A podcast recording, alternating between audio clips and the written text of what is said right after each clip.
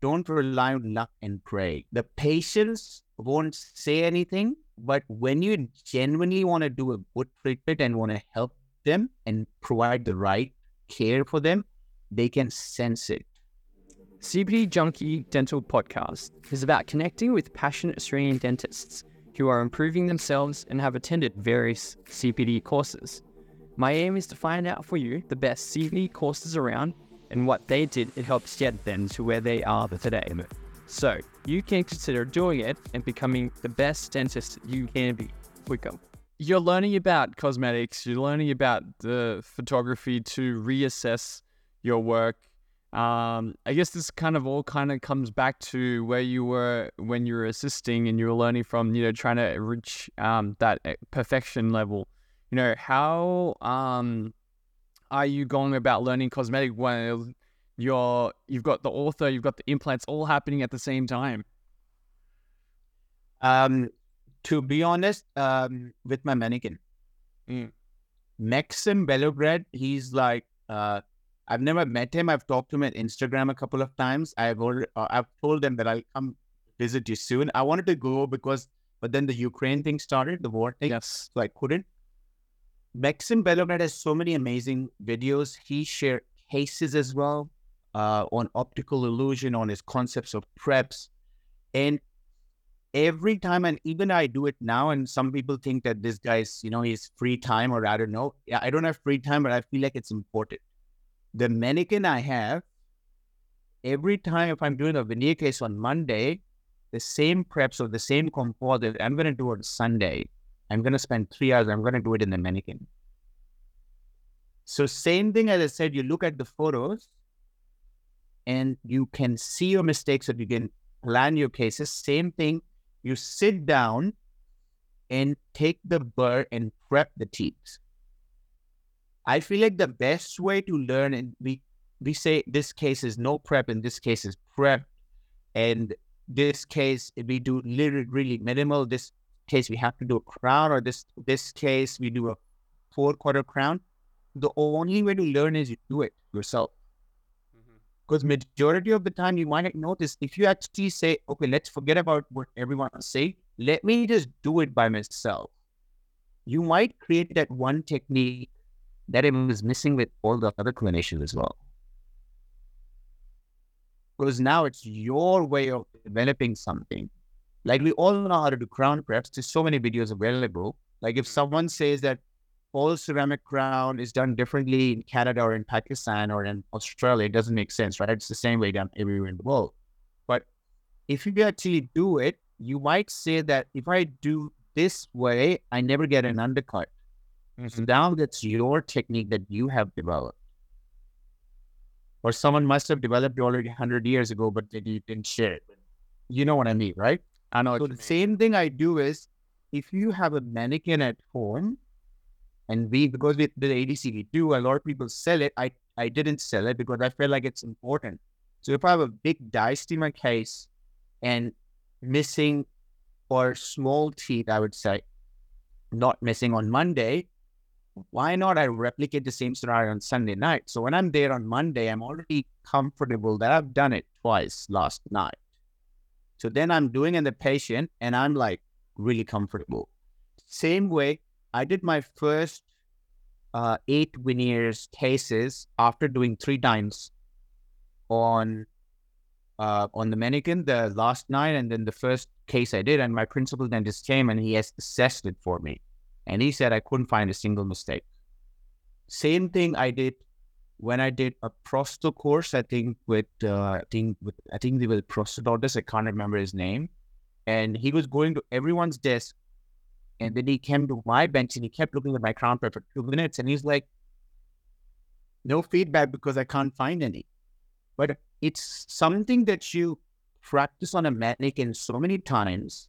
Like even if you see clinicians these days, like top clinicians, is sitting down on their weekend, they're working on the tooth, draw, drawing a diagram. Like when we do composites, you first sketch it a couple of times, then you wax it, then you do it in the mouth. You get so predictable results. But if you only do it in the mouth, you may get, may not get it. So the same way I was doing as well. So implant and um, ortho is happening. For veneers, I have Maxim Belograd, I have Dr. Stephen Cuthbert, I have so many amazing uh, YouTube videos there. And I was prepping teeth like crazy at home. So there's a movie happening and there's a music happening on Sunday, and I'm like just prepping teeth, prepping teeth like crazy, crazy, crazy. And then I used to take photos of all five different preps I did. And again on the Sunday, it's all on the wall. I've, I've taped it on the on the on the wall, and now I'm looking at it just like this. And I was like, hmm. Now, if I do this prep on this patient or in that client, is it going to work or not? and you don't have to ask anyone. You will you will be able to tell yourself it's not going to work. You have to do a crown with that patient. Yeah. So I follow you. You're saying so. Uh, are you saying that if I ever rock up at your place, uh, there's going to be a little workshop space where there's a lead yes. mannequin with uh, drills yes. and all that? Yes. Yeah. yes, and I feel like I feel like it's why not? You know, I I, yeah. I can still say uh, like um, some of my students they tell me that you know um, this crown prep and I was like I can guarantee you that the one I will do tomorrow it's going to be better than what I did yesterday. Yeah. So the more I do it, and that's how clinical work is, right? Gordon Ramsay, uh, he, he he has this video in which, and again going off topic, but he's carving a chicken blindfolded and he was so comfortable doing it. First, is the chicken, it's outside the mouth, right? It's not in the patient's mouth. But he was so comfortable doing it because he's doing it 40 years. And he said, I've done it a billion times and now I can.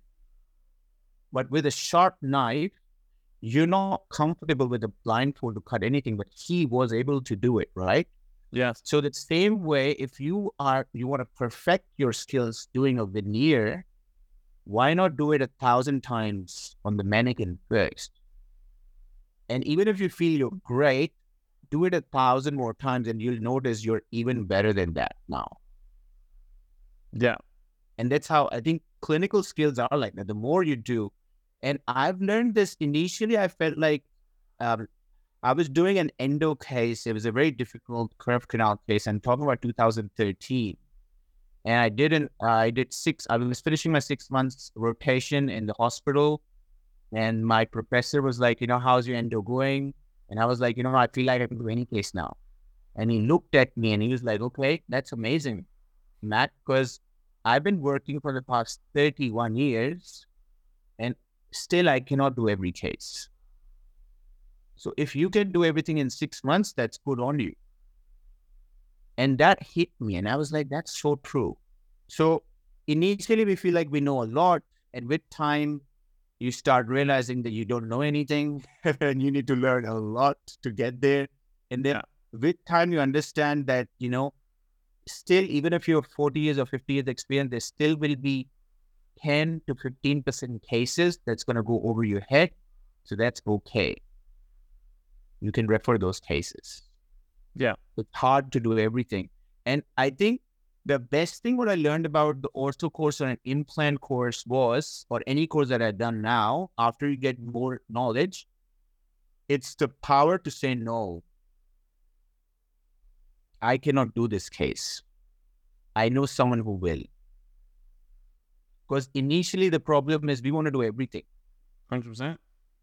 And my problem was as well, and the most difficult thing for me with my CPD journey was to stay calm and say, take your time. And now I I, I say this. People say, wait, where, where do you want to see, see yourself in the next five years? I was like, no, not five years, 20 years plan now. five years is too quick. So I think initially, because again, I had to wait a lot as uh, well. Wait five years, and every day I used to work at the dental and I was like, you know, I, I'm a dentist. I wish I could take the handpiece and I could do a crown trick, right? But I couldn't. And that I think that five is waiting and trying and you know trying again that I you know I don't know if I'm, I'm gonna pass or not. That ignited my passion so much that now I just feel like I've got that gift and I want to do the best way possible. And if I can't, then I would be able to justify myself. Mm-hmm. So that's what I like to do now is I want to make sure that you know calm take your time. Any case you feel that initially is difficult, you should know when to say no and say this is not for me. Like this, this 60%, 56% class one cases, class one malocclusion, class one this, class one that. Why don't you stick with that initially? Why that one student who just started ortho want to start treating class three the first day? Why why there's so much headache? And I know clinicians who say that this patient's paying me forty thousand dollars, but let's yeah. not touch this case because that forty thousand dollars, you feel it's really exciting, but it's gonna come bite you in the ass. So many times they're gonna quit industry, all mm-hmm. all like all and all that. So I feel like it's important to take calm, take it as a journey, say that, you know, one step at a time, map out everything, plan everything. What do you like? And because I, I graduated and I worked before and then I worked as a DA, so my journey was already, I started after 2012. So I'm already seeing assisting one person working as a practice manager. There were like three different clinics. So I'm in touch with 50 clinicians. So every clinician you see, so you're you're trying to explore which area you want to work at. But if a fresh graduate comes in, I feel like the first two years they should explore. Mm-hmm. They should explore because, like myself being a maxillofacial surgeon that I want to become, and now I'm into cosmetics. You don't know things change. So maybe yeah. you are you're really interested into surgical work, and tomorrow you end up being an endodontist because we we never explored that place, right? That that's the thing. So the first two years, learn a bit of everything, so you become more on the whole. No, I won't say holistic side, but I would say you treat the patient as a whole and understanding and planning everything, and then slowly, slowly try to explore yourself. And where you feel you're so passionate that you don't mind spending three hours on your Sunday prepping teeth for your Monday case, that's the area that you are passionate about and you will never feel tired and regretful your entire life because now you've found something that makes you so happy and excited. So as soon as you find that in two three years or five years sometimes people take 10 years to find that it really varies from person to person and clinician to clinician. Maybe they never met a clinician who ignited their passion you know what i mean? But as soon as you find that one thing and you say that, okay, this is that one thing, it makes me happy. I don't mind spending four hours on my Sunday, or I don't mind doing four reviews on patients because I want to get that line angle pinpoint perfect. Otherwise, the patient's gonna not say anything, but you sleep at night and you see that line angle. And it happens with me all the time. That I sleep, I close eyes, and like that line angle's not good. I have to call that patient tomorrow because the pictures are there, but then you know you just keep seeing it. Yeah. And I always tell everyone I would have never noticed the line angle if I not take those 50 photos in that case. Mm-hmm. Because every angle, you will notice that every angle, even like three degree angulation change shows you a different line angle on the tooth if you work with a ceramist. Mm-hmm. So we take a straight photo, we take a side photo, that's it. You take angle photos all around, you start noticing the characteristics of the tooth so much differently on a natural tooth, so much differently. And you start to say that, oh, wow, you know, I never noticed this before. Mm-hmm. So I feel majority of the time, if, and especially for young dentists, if you want to become right good dentist that you're really proud of yourselves in the next five, ten years, stop compromising with little things. Because the problem is we compromise with the little thing, we finish a filling and we realize that there's a loose contact. But we say it's not doesn't look too bad. Wouldn't that be better to just drill it and just with everything open? It's gonna take you another five minutes to seal the contact now. But we if we compromise on that little thing, the patient comes back after three weeks, they say now the food's getting stuck there. Now what happens after three weeks, you say, okay, I'll have to redo that now they come back after another two weeks when you have an appointment and you were running late that day. Your 50 minutes appointment turned into 30 minutes appointment. Now the patient has come the second time. That means your stress level is high, that you have to get it perfect. Because if you don't get it perfect, The third time, they're not going to come to your door. They're going to go to the dentist next door saying that you did a shit work. So I feel like if you don't compromise on those little things, that little things become big, and then that one crown becomes 20 crowns. And then you notice your cases start to become a bit more flushed. I, I really like what Lincoln Harris says, um, and I've actually mentioned in two of my videos as well. Don't rely on luck and pray. That's that's so important to understand that you know half of the time we're like, okay, that's it might happen, and then I'm gonna pray a bit. The patient's not gonna come back. They might not come back to you. that's the problem. Yeah. But even if they don't come back to me, the problem is I'll be like, that one case I missed, I feel like that small changes that I would have corrected would have changed and shaped my journey to be able to not compromise with my quality of work. Mm-hmm. And the one thing that I've seen is, and one clinician taught me this again back in 2015, and he said, the patients won't say anything, but when you genuinely want to do a good treatment and want to help them and provide the right care for them, they can sense it. Mm-hmm. And when they sense this, they will never leave you. Like for me, if I'm doing, if I need to get a root canal tomorrow, I'll be very honest. If there's a final year student in any university and he's really passionate about it, I would rather get it done from him. Because I know he's going to assess four angles and say that my obturation is not good and, you know, my angle is not good. But that another clinician might do it in 10 minutes again, his experience and everything. But I'm just saying that patients don't care if you're 40 years experience or two years experience. My patient knew that I'm going to place the first implant on him, but he said that I, I want this dentist. I don't care. I don't trust anyone else. Because it starts from a filling and a clean that here you take that I'm going to put a bit of a numbing gel and I want to make sure we wait five minutes so you get a painless anesthetic and then put the needle in and they didn't feel anything and they they said that the other clinician was taking uh, time and they were doing a 30 minutes clean he took 50 minutes. I walked in the room they didn't say okay but you're going to clean today recline that chair first five minutes you sit down with the patient you just talk to them i don't care what but it's not the first five minutes they can't be about dentistry mm-hmm. I talk to them about their cats, about their dogs, about what they're going to do, what they're going to eat, what they're going to wear. Are they planning to go somewhere? If they're not planning to go somewhere, why not? They should go somewhere, explore something. And after that first minutes, you break the chain of their stress barrier.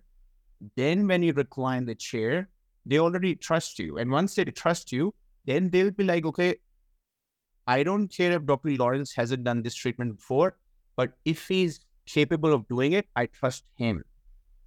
I don't want anybody else to touch me. And this happens a lot these days. You notice as a 40 years clinician, we are referring to, and they'd be like, can't you do it?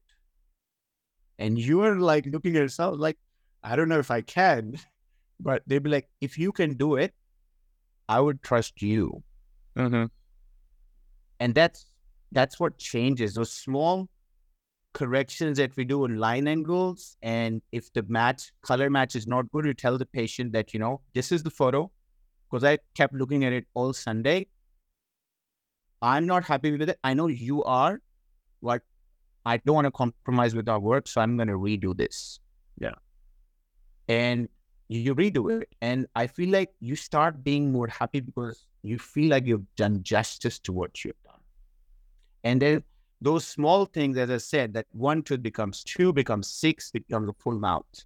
And then when you do a full mouth rehab, because you've worked on that principle, that one mistake you do doesn't bother much on one tooth. But if you're doing a full mouth rehab and if you've done one mistake on every single teeth, then that's the time you say that my top 10 veneers are not seating in or the bite's not right and that's where the disaster happens because, you know, we start compromising on the little things and now the whole picture is wrong. Yeah. No, I hear what you're saying.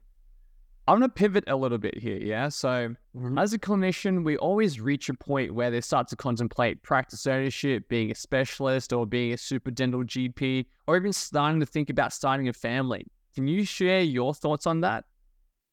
Uh, see, I'll be honest. Um, if I didn't work as a practice manager before, I was so keen on opening practices that, you know, make sure, you know, just settle down, get on practice. Because I worked as a dental practice, as the, I was I was managing one, then I was at one point I was managing two or even 3 and then I went back with one because I told them I I need time for my ADC as well. Yeah. I realized that the amount of stress you have to bear just for that 15%. And I looked at myself that for that extra 15, 20% profit, is it worth it or not? So you have to ask yourself, is it worth it? For me, I felt like, no, it's not worth it.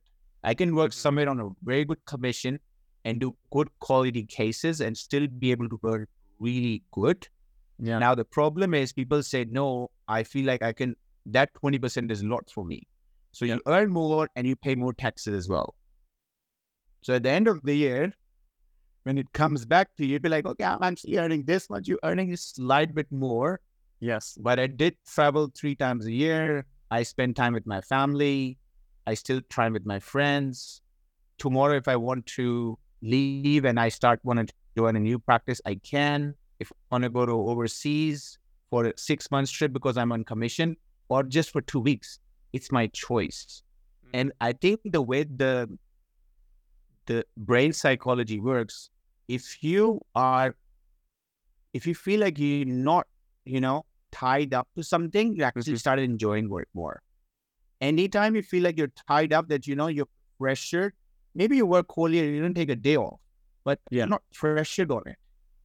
That's what makes a lot of difference. So I I, I know clinicians they love uh, you know, they have their own practices, they love it. And I have an option to do that past three years, but I was like, I feel like maybe I teach as well. So it's different for me rather than someone because technically because I'm teaching, I have, a, I have an academy. So, you know, I have my, in a way, my, my small business that I run as well. And then I do dental. So for me, I have that balance going on.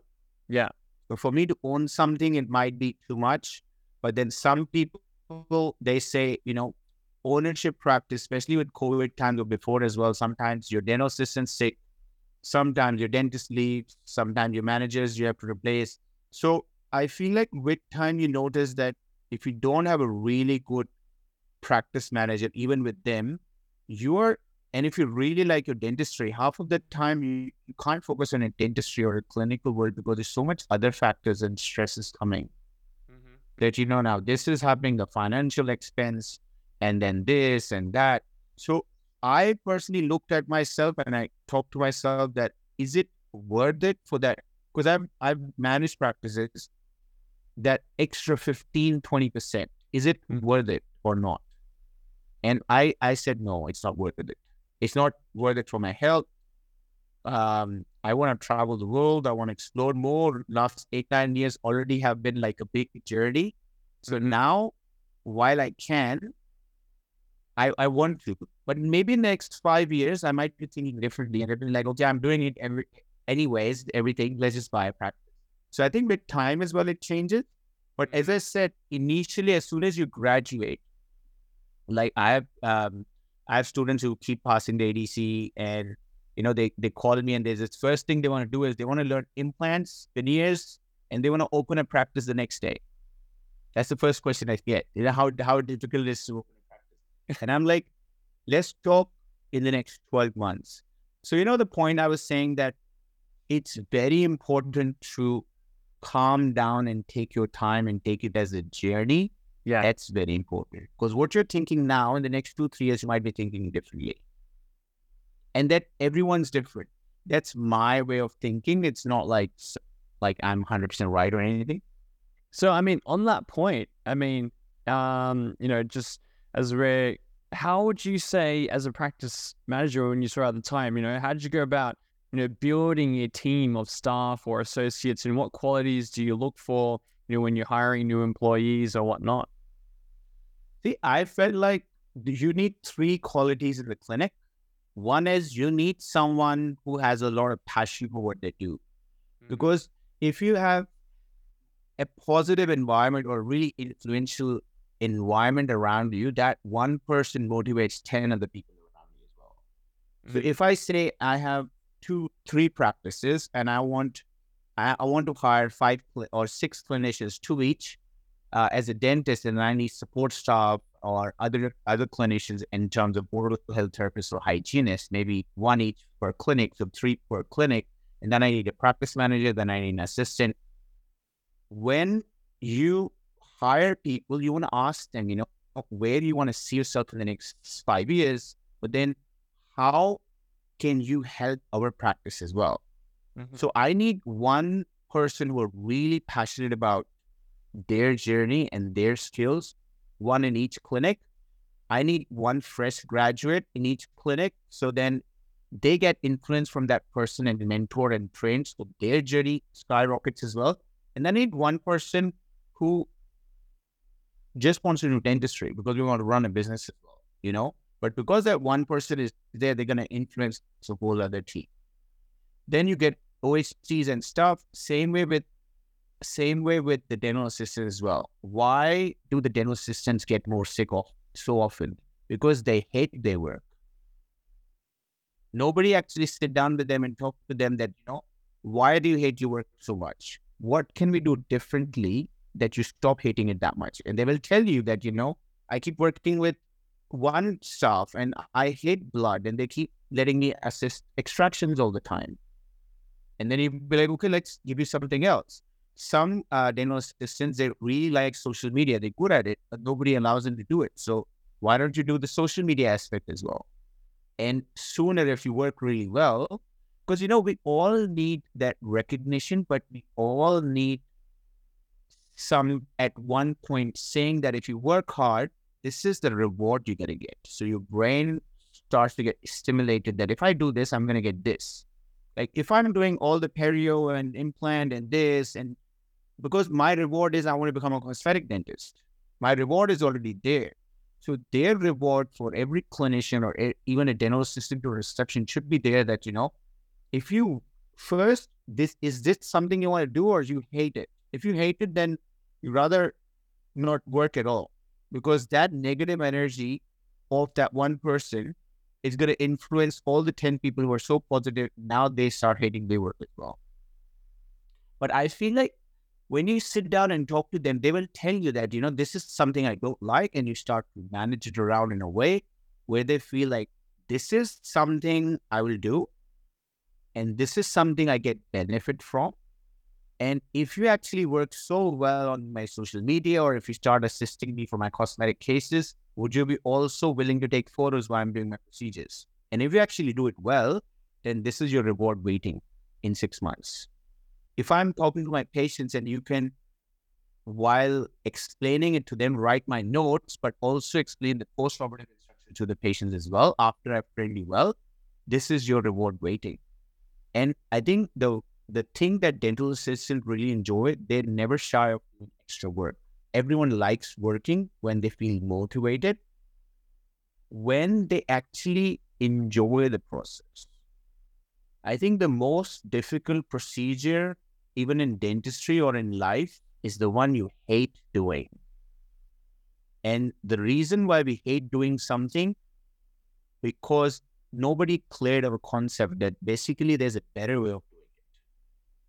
Like everyone hates doing dentures, and then you realize there's a better way of doing it. You'd be like, actually, it's not as bad as it was.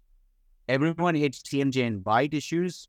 And as soon as you start understanding that this is just a basic way of understanding the bite and checking it first, you start saying that actually, you know, it's not as difficult. Like implants are not difficult. I feel like if someone knows how the basic surgical protocols are, because putting a screw is not anybody can put a screw. The thing is where people mostly vary and they struggle is how to do the surgical procedures, opening the flaps, suturing it up. You know, do we do it direct or should we just do an immediate or if you want to do an immediate, how we do the soft tissue contouring? But ideally, that's basic. We should have learned flap designing and all those things a lot first rather than doing the implant first. And then now you want to do an implant, but you don't know how to do a surgical extraction. So maybe our basics were not dealt in in the first place. Yeah. And that's why we were like, you know, if someone has done the basics correctly and then slowly, slowly make the way, way up, you will notice that, you know, when you start placing implants, if someone has a good surgical hand skills, they be like, he's a better implant clinician because they, they already have the basic surgical skills. Dr. Mak, I want to come back to the clinical side of things just for a second, yeah, where you were a practice manager. Obviously, prior to that, you're a clinician, right? Before you're, and you had done some dental assisting as well, right? So, were there some sort of things that you t- you had some training in, or before, you know, to because you like you said, if you hadn't had any experience before and you just kind of take on the practice managing, there would be huge challenges you would have faced, you know how did you kind of come overcome this? As people who would be contemplating opening up in your practice, they have no experience or yeah. very little experience in it, right? Absolutely, absolutely. Such a uh, it's a very good question actually. I personally feel um, the reason I can sense it that my dental assistant is stressed or she is not up to par today because I have worked as a dental assistant. And I exactly know that, you know, when you're shaky and your body language is not good, that means you're not feeling good about something and it's completely ignored. If I would have never worked as a dental assistant, I would have never felt it. Like someone to say that, oh, my dental assistant is like that, just work as a dental assistant for six months, you will find out how difficult it is, how mentally challenging it is you've seen people that you know dental assistants are crying when their main dentist who they work with for so long leaves because now they're like a new dentist gonna come in and my life's gonna be shit because if I don't get a connection with them. Same way, if you if I didn't work as a manager before, I would have not been a good clinician because now I don't know how to run the place. I don't know how to manage my staff. I don't know how to train my receptionist or my manager because how can I train them if I don't know it myself? It's the same way that if I start teaching implants, but I've never done an implant. So when I worked with Dr. Marella, as I said, she was really experienced. She it's uh, it was very difficult, but she was an amazing clinician. So she started from dental from dental assistant. Um, and initially, when when I say dental assistant, that means I'm just taking the pins out and cleaning the instruments. That's what I did for six months. And I used to just stand at the door and observe. So making my way up. So just cleaning instruments, maybe just doing the bins, just mopping the area, uh, the, the floors and stuff, and sometimes, you know, the window cleaning and stuff. But I was still really excited that I'm working in Australian clinic that I wanted to do. So my my motivation was on a whole new level than someone who's maybe not. So I did that. And then she was like, okay, now we're going to step you up. You're going to start doing assistant to maybe hygiene and basic billing. So we did this. And then she said that, you know, her clinical coordinator at that time left after me working for 15 months, 14 months. So she was like, okay, now you're going to start doing this as well. A bit of advantage for me was because I'm a clinician, I can see things differently. So a lot of uh, assistants, because they don't, again, they don't know the final result, they're looking for things and the dentist because when Dr. Marla is doing something and I know she would need the matrix band next, I already have the matrix band prepared. But at the point where I know that she has teared the gums, now she can't put a matrix band, so she has to need the cord first because I can see that I already have the cord ready. And that's what, you know, start slowly, slowly. So then I worked as a dental assistant to a clinical coordinator, to the patient supervisor, and then I became a. I was not official practice manager as a title, but mm-hmm. then I was managing our whole practice. Last six months, I did that. And when I had an interview with the uh, Sunshine Coast up north, actually, practice, that's what I told them. I have worked pretty much everything. I was not like as a designated practice manager, you would say, but I've been trained with everything. So if you actually give me the opportunity. I'm up for a challenge, I would say. And if someone shows me, I'll be fine. I know I trust myself. I know I work pretty much. I worked in tough environments, so this would be easy for me. So that's how I feel like um, now when I see myself, and that's why I'm so grateful that I get a chance to work, make my way up. So tomorrow, if uh, a dental chair is not working, I know how to open it up and you know where is it gonna be stopping and how to fix it. And I need I can train my dental assistants because I have worked. I exactly know what difficulties they face when they're not comfortable with the dentist, when they they're not feeling as motivated. What can I do to do it differently? When uh, you have a receptionist and she's struggling with it, how can you help them? Because until you have not done it, so for someone, I feel like if they want to open a practice, it's a good idea to you know get involved with these. Even if you're working at a practice, spend time with your practice manager. Stem, uh, you know, step up and spend time with your dental assistants. Spend time with your receptionist. You know, just tell them, you know, share with me your day, how things are going, how do you set up things, how to do your payments. I think it's so important that you know the day my reception is sick, I know how to do everything. So I'll be like, I'm mentally not stressed. So I'm like, okay, I will do this. You can do that. You can clean the room. I can do the payments. I can come back. So I feel like it really helps when you've done everything. And that's what sometimes is missing. And as I said, you know, it's really easy for me to blame the technician and say, because of you, the porcelain veneers are not good. But I would never look at myself saying that my mock-up was your shit. I didn't guide him, right? So the same thing is if you don't guide your team, and then you feel like your final results are not coming and your progress is not happening because you did not guide them correctly. If you guide them correctly, any human being out there, even we talk about pets and stuff, you know, you take care of them and you love them and you know you share the respect, that they they will give hundred times back to you.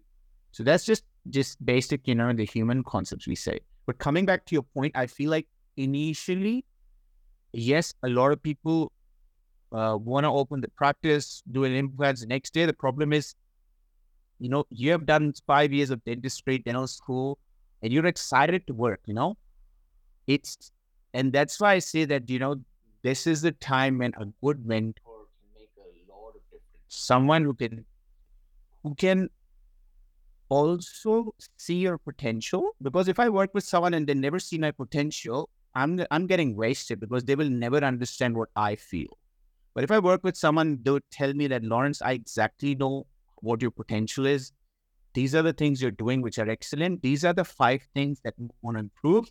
And this is your two weaknesses. If you work on this, you can be a better clinician in the next 10 years. And then you are guiding them through their journey and then you are trained in a way that you are comfortable in five years that I can open five practices if I want to because now I've learned it. So it's better to learn and then do rather than doing and then like there's a different learning path. They say that, you know, like you can open a practice and you learn it anyway, but you're doing the hard way. Why not have a predictable approach that I know that this is predictably well to do bridge in this case, not an implant, it's better to do that way rather than saying, okay, let's let's place an implant. If it fails, we know in six months. Mm. Same way you're saying that, you know, I'm I'm gonna open a dental practice. I have no idea about it. I didn't know how to train a staff. I've never worked with a dental assistant before. I I do have no idea about clinical management. I have no idea about financing. I have no idea about how infection control things are protocoled and you know structured but I would still like to open a practice. So they'd be like, are you to spend all that money on, you know, this and that? But then certain time what happens is one thing that there's four or five clinicians they combine together. And maybe they're four friends and they say, why are you doing it alone? Let's make a team. I because I know some uh, clinicians who did that's what they did. They they were like young dentists and they just graduated and there was one year and the four dentists combined their skills together. And they said that if Mak, you're alone, you might be stressed. So how about we divide it? You know, you focus on the management, I will focus on the finances. She's gonna focus on doing the staff management, and the third person is gonna make sure we focus on our future goals and we'll combine the skills. So we have some difficulty. We all manage together and they're running three successful practices right now. So sometimes, yes, they were young, but then they divided it rather than one people stressing everything and, you know. Mm. So like the Yeah. Avengers, the Avengers Yeah. assembled. Yeah. Yeah. So, I mean, there's you, you've mentioned struggles, right? But have there been any dark moments in your, you know, CPD or dental journey so far that some of our viewers might not have known about? Um, I think um, I think with the ADC, I think my darkest journeys. I'll be very honest, and that's why I teach ADC because I'm passionate about it because I I relate it to myself. Um, yeah, it's it's very difficult when you know thirty people sit and two are passing, and you feel like, what happened to the other twenty eight? They're also clinicians. They're really good, right? So when you can't, and, and that's what I'm saying, right? When I see the final report and I know, then someone's working hard for it. But just imagine you're saying that I'm working and busting myself, but it might not never happen. Because I know clinicians, they've been doing for 11, 12 years, they still haven't passed. There are clinicians, but there's some who passed in two, three years. So I think for me, I think the darkest moment was when I was doing the ADC and uh, masters was done. Uh, while doing masters, working, and then ADC, and then the masters was done, and I was just literally sitting and saying that, okay, it's not happening. Mm. You know, okay, the first attempt is gone, the second's gone. Is it happening? Is it not happening? Should I keep pursuing? Should I quit dentistry and just focus on being a practice manager and just buy two practices? I can just run practice. You know what I mean? Mm-hmm. That contemplating is just and it comes to a point where it's really stressful and you start being negative as well that you can take you know all the negative thoughts Yeah. that you know how to be motivated at that point it's it's very challenging and very difficult because uh, the You see your colleagues, right? You see your colleagues and their their life is moving forward and Yes. you kind of feel like you feel like you're stuck. You're not moving. yes and i think what's most difficult is when you know you have the talent you know you can do it but you just cannot Show That's something worse. for it. Yeah, that's worse. Like a dental assistant, she, she maybe is upset or she's not working on other skills. But if she exactly knew how to place an implant and then she cannot, her stress level is going to be skyrocketed at elements that, you know, I cannot do it. So certain times I was like, you know, I'm- not going to work in a dental clinic because it's going to give me high anxiety again and again because I go there and I see all the procedures and I love that, but I cannot do it. And then that actually um, frustrates you and raises that level where you start being depressed that, you know, should I just stop working in a dental clinic so I don't at least see it, you know? It's not like if someone's dropping in my face, you know what I mean? Mm-hmm. So those were the times that difficult, but I always believe that, you know, if you put in the work and you keep working on it, it's not today, tomorrow, but it does happen. And that's what I tell everyone that, you know, anything you want to do, even from max fax to endodontist, any exam you want to pass, just work on your mapping, which is your planning that this is where I want to see myself, this is I want to do, this is where I want to achieve or where I want to reach the final goal. And you know, this is what it's gonna take. And then you put your head down and keep doing the hard work. Yes, it some people get it sooner, some people don't get it sooner, but one thing is for sure, someone who did not give up, they all have achieved it though. That kept looking at it.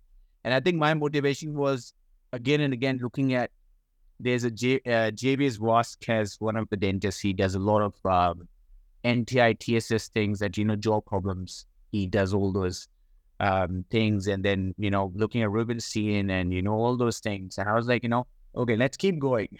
Let's keep going. And you pe- look at people's failures that, you know, and, and, and Olympian, he worked 15 years to get to the gold medal. He tried 15 years. And I was like, you know, I've already, I've only spent five.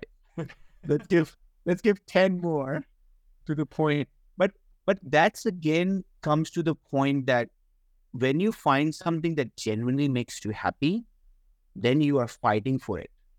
But if I know that I, I hate dentistry or don't like it, then there's no point of spending time. I know people who like management so much that they do dentistry, but they, they open clinics because they love it. It's their passion to just open a practice, run a business. Uh, you know, all those aspects which I might find stressful, other people might find stressful, but for them, it's their, their leisure time. So again, you know, for them, maybe if there's the passion and there's the goal to have multiple practices and they really enjoy running practices, maybe for them, it's just best to quit dentistry and just keep on opening practices whenever they feel like they can just do a couple of patients when they're free. Yeah. Oh wait, the the doctor, the dentist called in sick. Okay, I'll just rock up. Let me do it. no, that's fair enough. Look, Dr. Mak, there's so many more questions I want to ask you, but you know, well, I'll leave it for that for the time being because that's all the time we have for. So I want to thank you again for coming on the show today. But if you could let the people know how they can find you. My pleasure. No, thanks for having me. See, my social media handle is Dr. Murtaza Mak. It's same for my Instagram to my YouTube. So if they search with my social media handle, Dr. Murtaza Max, they should be able to even find me.